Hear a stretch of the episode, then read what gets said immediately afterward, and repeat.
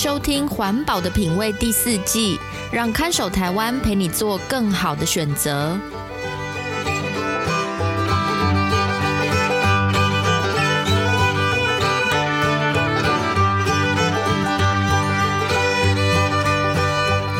各位听众朋友，大家好，欢迎收听《环保的品味》，我是看守台湾的允嘉。环保的品味这个节目会介绍各种生活用品的材质与特性，提供相对环保的消费选择建议，帮助大家打造健康、无毒、低冲击的生活。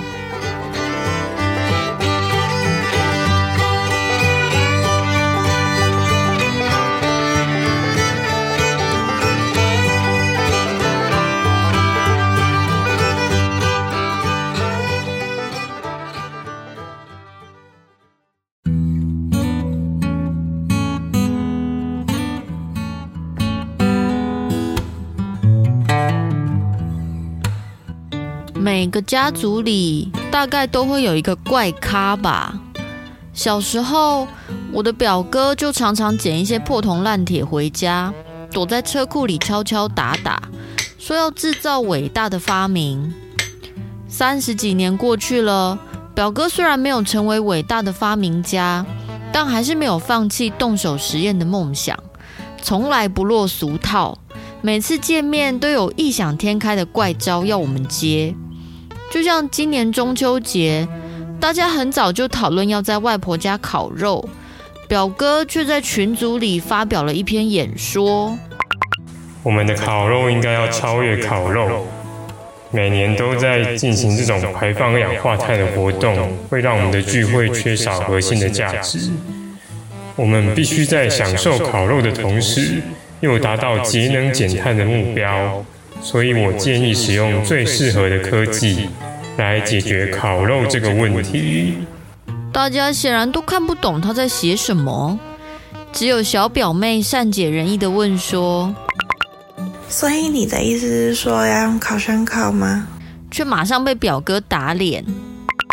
不是，电烤箱是比炭火能源效率更差的技术。我要用真正节能减碳的方法来烤肉。于是大家都随便他去了，开始讨论谁要负责买肉，谁要买海鲜，谁要买饮料。反正等时机成熟，我们就会知道表哥的葫芦里到底卖什么药。中秋节那天早上，我提早到了外婆家。看到表哥正在车库里组合一个看起来很厉害的东西，地上堆满了纸箱、厚纸板、铝箔纸、银色的色纸，还有一些破铜烂铁。好啦，不是破铜烂铁，我是说表哥的工具。表哥神秘兮兮的问我说：“嘿嘿嘿嘿，你有听过孔明草船借箭的故事吗？”“有听过啊，怎么样？”“我现在就像孔明一样啊。”万事皆备，只欠东风。哦，那你缺少的东风是什么东西呢？是太阳。太阳？今天是个大晴天，不会缺太阳啊。那我就是缺五百块，请你去超市帮我买一只鸡啊，拜托啦。说了半天，原来是要借钱哦。好啦，就当做我投资未来的诺贝尔奖得主好了。我又好气又好笑的骑车到附近超市，买回来一只冷冻的全鸡。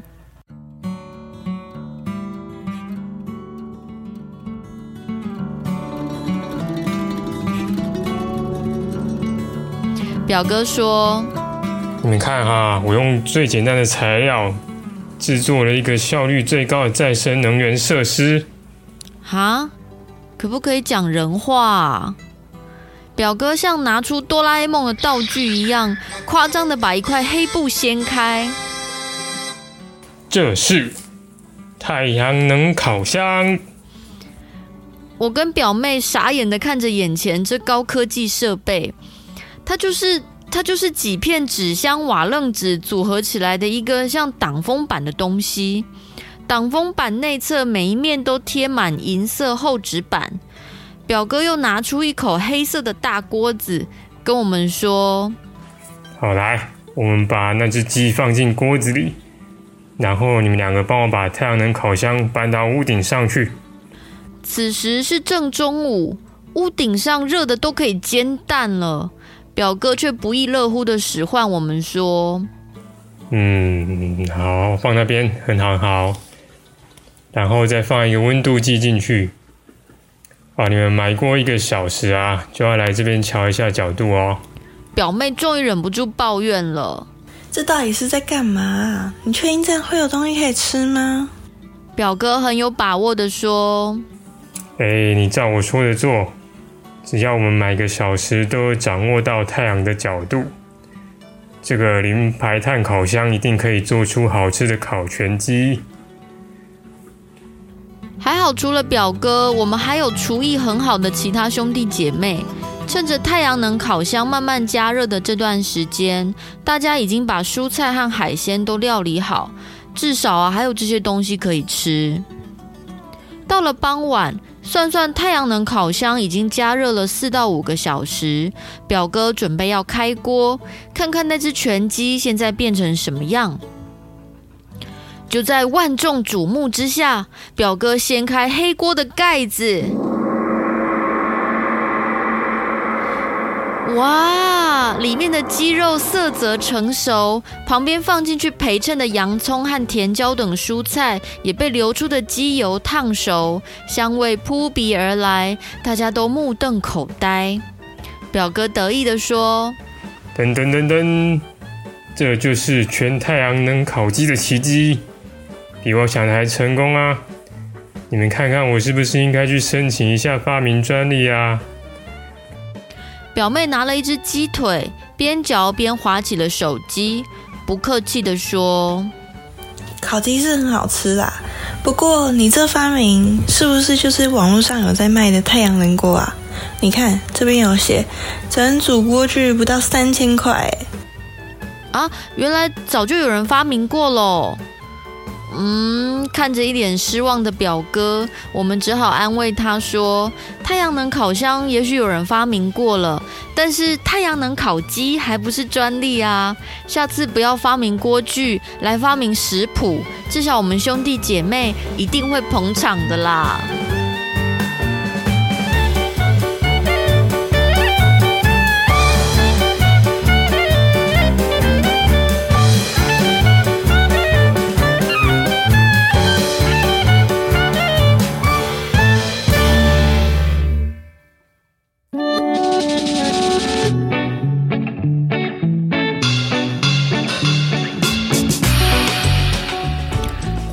回到《环保的品味》第四季，我是看守台湾的允嘉。自从第二季第三集谈过省电方法之后，我们已经很久没有再聊跟能源有关的主题。在进入正题之前，先跟大家来个随堂测验，请问以下哪一种煮饭的工具应该是能源效率最高的工具呢？一、电磁炉；二、瓦斯炉；三。太阳能锅，再说一次哦，以下哪一个是能源效率最高的煮饭工具呢？能源效率高的意思就是消耗越少能源，达到一样或是越好的效果。选项有一电磁炉，二瓦斯炉，三太阳能锅。这题的答案我们留到节目最后再揭晓。先跟大家说明一下，故事里的太阳能烤箱或太阳能锅是什么原理，可以煮熟食物。其实简单来说，故事里使用的这种太阳能煮饭工具，只是把太阳的热能尽量聚集在一起，直接加热食物，透过长时间高温焖煮，让食物充分加热之后煮熟，所以是不需要用到任何太阳能板或是其他高精密的科技设备。大家可不要误会这个太阳能锅的意思哦。甚至我们只要用文具行可以买到的材料，就能自己制作简单的太阳能锅。会需要的材料有厚纸箱、铝箔纸和锡箔纸、剪刀和胶带等粘合工具，黑色的锅子一个，透明厚塑胶袋一个，还有烤箱用的温度计。运用这些材料可以制作一个轻便的热能集中装置。把纸箱剪开以后，在内部贴满反光用的铝箔纸，然后把纸箱粘合成一个卫星发射器的形状，留下一个面可以迎接太阳光。然后把食物放进黑色锅子里，再把锅子放进厚塑胶袋里。使用黑色锅子是为了吸收热能。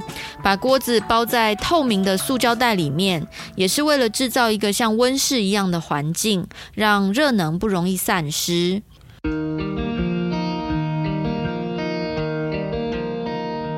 这种加热食物的效果会跟焖烧锅或烤箱类似，厚塑胶袋内部可以达到一百度以上。虽然不是非常高温，但经过三到四个小时持续一百度的焖煮，可以把食物焖到熟。完成的菜肴就像是咖喱、卤味、鸡汤等等，都很适合用这个工具烹煮，甚至听说也可以用来烤小面包。我第一次吃到太阳能锅煮出来的食物，是很多年以前跟大地旅人工作室的伙伴一起，我们在七八月份的时候，在台北市某间房子的屋顶上架设了太阳能锅，用一个上午的时间炖煮出咖喱羊排、炖蔬菜还有米饭等食物当做午餐，每一道都相当成功。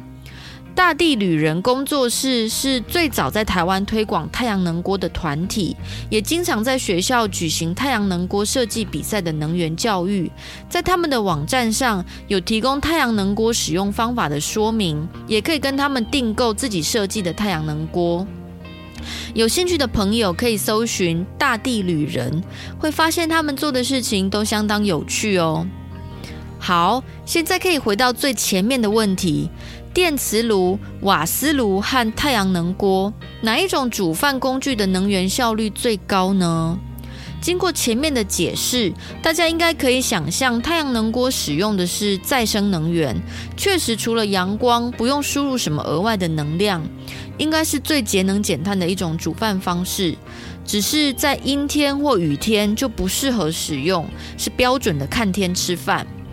至于电磁炉和瓦斯炉，谁需要用掉更多的能源呢？以家庭自己煮饭的规模来说，瓦斯炉通常是比较节能减碳的煮饭工具。这是因为使用电磁炉、电烤箱或电锅等工具煮饭，势必要经过三次以上能量形式的转换。也就是说，从发电厂内部是以热能转换成力学能，再从力学能产生电能，然后把电输送到我们家里，再从电能转换成煮饭的热能。这么多次能量转换，它消耗的能源当然就会比直接燃烧瓦斯用火煮饭更多。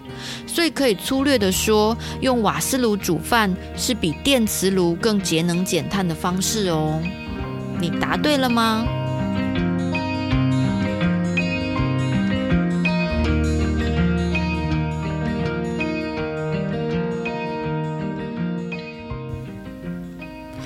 您喜欢我们的节目，欢迎分享和转发给朋友，或是到我们的 IG 留言提问，让更多人一起来思考日常生活中的消费选择，建立材质与环境成本的概念。